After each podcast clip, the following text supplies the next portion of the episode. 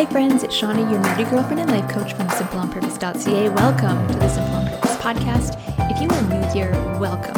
I am Shauna. I am a mom of three in small town Canada, and I am here to help you show up for your life with more presence, peace, purpose, and passion because this is your life. You should enjoy it. I aim to keep all of these episodes less than 20 minutes and just fill them with ideas and encouragement and tips that are going to help you simplify the areas of your life, slow down and show up for the things that matter to you, and become an action taker for the things that you want in your life this past weekend, my husband was gone hunting for the week, and it was the weekend, so the kids were home from school. And when he goes hunting for that first week in September, I started giving them what I called an abundance day, and then the movie came out and told me it was called Yes Day, but we call it an abundance day. I did an episode on that last year, episode 71, called I let my kids do whatever they want for the day. So they had another abundance day and it had a very similar theme. There were lots of screens, and lots of sugar. And so it's always a little bit eye opening for me to see that these are the things that my kids gravitate to because they're probably the things that I have the most restrictions around and the most criteria on when they do it and how they do it.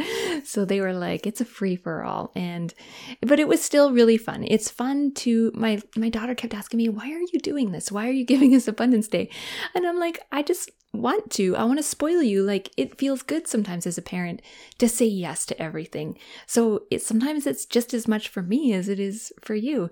And it's not something that lots of us had growing up. Like, did any of our parents do a yes day or say yes to everything that we could possibly ask for within reason? So I think it's just a really cool kind of um, change up and kind of like an experiment almost just to see where everyone's at. That was really fun. So if you're interested in that, go check out last year's episode on that. And then last week, I talked about discomfort and how we build up our lives to stay comfortable. And we start to grow a really low tolerance for experiencing discomfort at all. But discomfort, that uncomfortable emotion of doing things that are uncomfortable, it can serve a purpose. Emotions serve a purpose.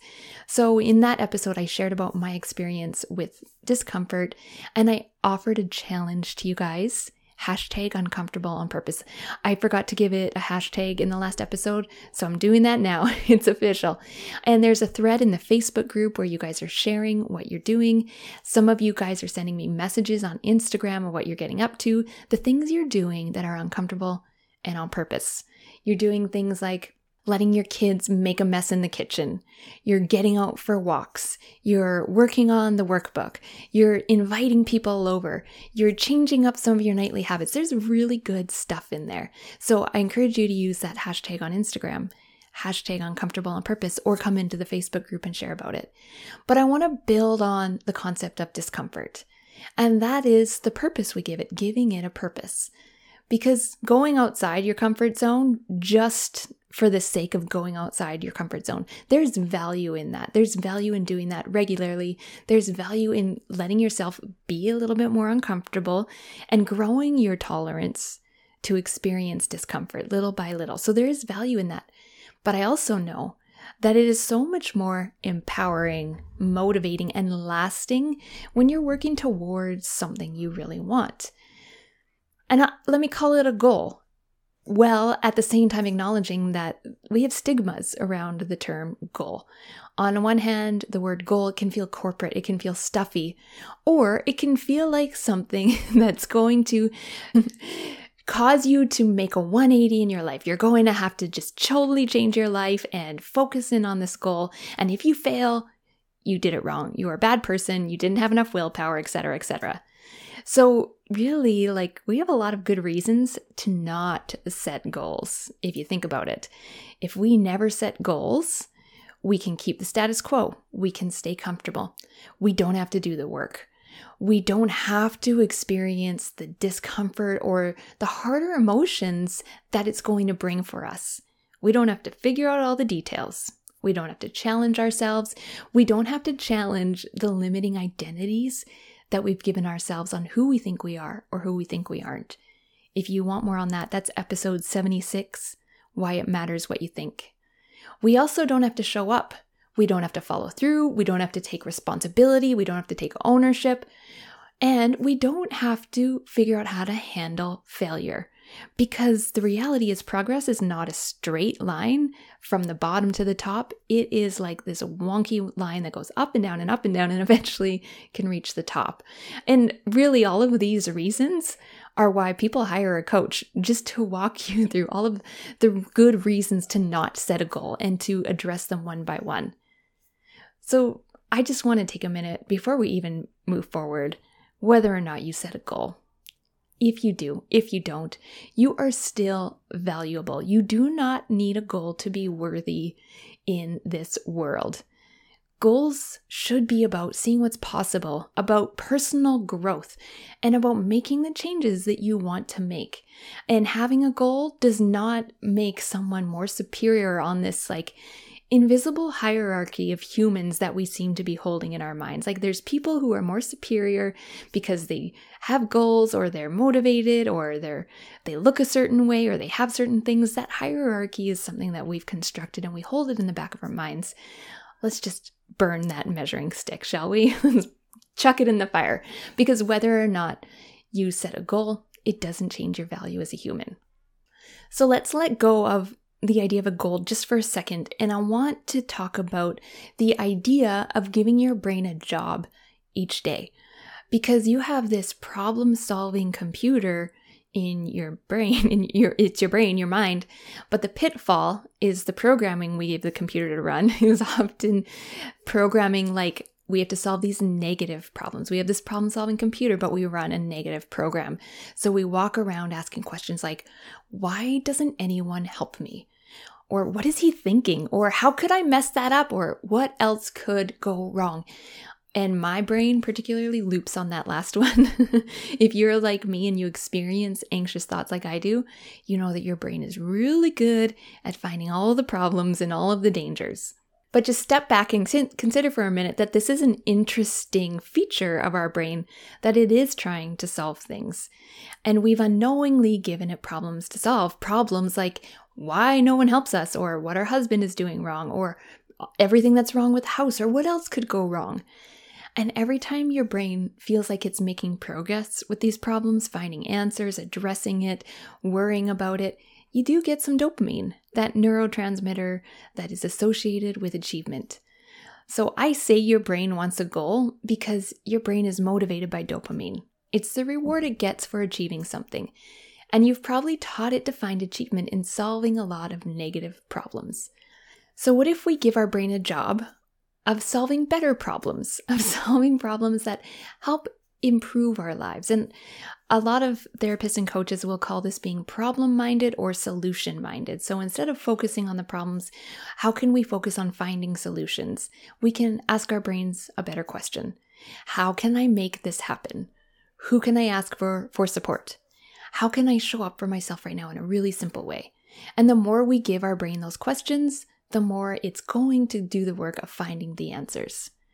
So maybe it helps to frame it as a goal. Maybe this is an easy way for you to feel like you're giving your brain a job. And as I've challenged you to be uncomfortable on purpose, I really want you to think about what that purpose is, what you are working towards. And if you feel kind of at a loss, you don't really know what you want or what you're working towards, there's a few options. There's the Live Your Vision and Live Your Values worksheets. You can get those free from the website. There's the Life on Purpose workbook as well. And these are just good ways to brain dump everything that's in your head about what you want more of and what's important to you. And I do encourage you to pick one goal for yourself to be the platform you use to work on being uncomfortable. And it can be a simple goal. It can be a goal for a day, for a week, it can be for a month. Like, let's not think about committing to long term goals because the fact is, start smaller, start where you are, build up some experience. And then do the work. Set a simple goal, do the work of taking action because small steps towards big intentions matter. The small things matter. I think they matter the most. I think we don't show up for small things often enough. And I really believe I have changed my whole life through doing small things consistently. So that is episode 78 if you want to hear about that. Small things that can change your whole life. There's a theme, right? so here's some ideas of small goals you could try. Read a chapter of a book each day for the week. Do 10 squats a day for a week. And most of you guys are like, 10 squats, that's nothing. But I guarantee you, if you start showing up for 10 squats a day for a week, you're going to change how you view yourself and your body. Spend three minutes with each kid in the morning to tell them something encouraging. Choose to hold your tongue when you feel like being defensive with your partner throughout the week. Not that you don't have to defend yourself, but just to take a step back, think about it, and do it from a calmer place. Here's one that I like to try with my breakfast, but how about eat carrots at lunch? Eat one carrot at lunch for a week. Clean out your car each time you leave it this week. Put your laundry through each day. Some people really like to put laundry through every day. I'm more of a laundry mountain kind of girl, but you know, it's all about picking something that fulfills what you want on what your vision is. Do you want more order in your home? Do you want more presence with your kids? Do you want to feed yourself healthier? This is why writing out that vision and values is so important. So you are choosing the right things for you that are serving your own greater intentions and purpose. So maybe you uh, heard me talk about these worksheets before, the Life on Purpose workbook, and you've never downloaded them. You're probably not going to buy the workbook. Let me help you just get started. So I want you to pause this and go grab a piece of paper, scrap paper, and a pen. Just go grab it right now. Okay, now think of one area of your life, like family, home, health, work, just one area off the top of your head. Don't, e- don't overthink it. You can't get this wrong. Okay, now, write three things you want this area of your life to look like and feel like. Pause it, just write three things real quick. So, this is you. This is you setting a vision. And the more time you spend doing this and rounding it out, the clearer it gets. So, now you should have one area of your life, a few points on what you want it to look like and feel like. That's your vision. Now, pick one simple thing you could do this week that is in line with that. Again, don't overthink it. This whole process is about practicing the art of goals and discomfort. This is the training.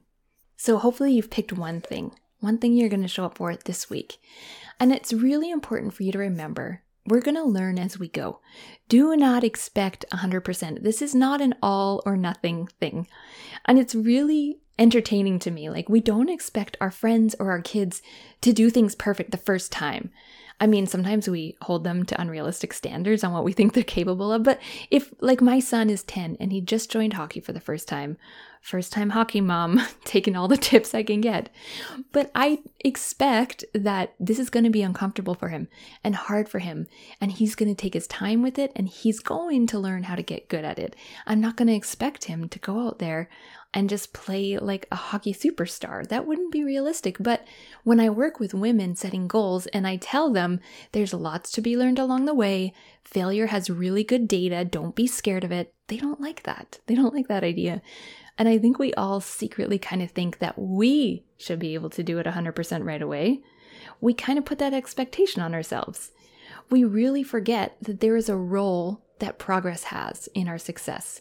There is a purpose in the 10%, the 15%, the 20%, and we forget that this matters and that it actually creates more success in the long run.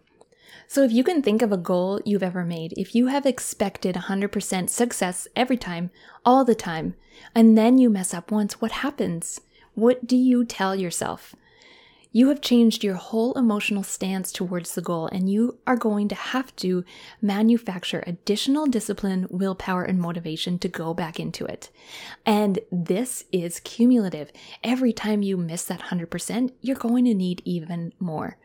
So, by allowing yourself the time to learn, create the habit, challenge yourself, learn the discomfort of it, by giving yourself the space to do it, you're just so much more likely to have long term success. So I hope that you will set yourself a simple goal for the day or the week or the month and then do the work of getting uncomfortable on purpose. And I really want us to hold each other accountable, to cheer each other on. I want this to be a place where you can share it. So make sure you share it in the Facebook group or share it on Instagram. You can tag me or use the hashtag, hashtag uncomfortable on purpose. Let's wrap up with a simple pleasure. And the one I'm going to share today is face oil. And I know face oil is having a day, there's lots of options out there. But also, some people who have oily skin, like I do, think that oil will make our skin more oily. And actually, that's not the case. So if you do have oily skin, you're probably going to see the best results from not washing with soap, but using the oil cleansing method. That's washing your face with oil. And I've been doing this for about eight or nine years. I'm going to post a link about that. I use oil to wash my face every morning and night. And I've also tried tons of moisturizers like I really love skincare and makeup. I really like playing with it and trying it, get the samples, you know. And the ones that I've often loved the most are the most expensive ones. And I'm like, I can't really afford to spend that much money consistently on face moisturizer that I use twice a day. And then I found this face oil. It's called B-Oil and it's by The Ordinary. This is a company that sells skincare products for really affordable prices. And what I like the most is they keep it simple. You can buy just lactic acid or vitamin C. You aren't buying like formulas and concoctions and this is no you're just going back to the building blocks of skincare and they tell you exactly what is in the bottle and it's super affordable so i use B-Oil morning and night the bottle lasts like at least six months. A little goes a long way. It isn't greasy, it makes my skin feel moisturized and smooth. And I just enjoy the process of going to bed at night, um like oil cleansing my face with a really hot cloth, putting that oil on, doing the same thing in the morning. It's kind of like a little spa moment for me a couple times a day. And I kind of like take my time with it and try to be really mindful and enjoy the process of just getting that hot cloth on your face and breathing it in. And I know it's so dorky, but I really try to like relish in that and enjoy that simple pleasure. So I'm going to link B-Oil in the show notes. And if you can't find the show notes, I'll tell you where they are. Go to simpleonpurpose.ca, click listen, and all of the shows are there. And some of you have emailed me and said, Oh, I didn't even know you had a blog. There's a blog, guys. There's a decade of content. Go there and check it out. So I hope to see you on Instagram. You can find me at simpleonpurpose.ca. Use that hashtag uncomfortable on purpose. Or in the Facebook group if you're part of the Simple Squad. Remember to answer the entry questions. And if someone has invited you and added you into the group, you still need to answer those questions to get in. So make sure you're doing that and use that Facebook group as your place to get accountability, encouragement, and share what you're doing right there. All right, friends, have a great week.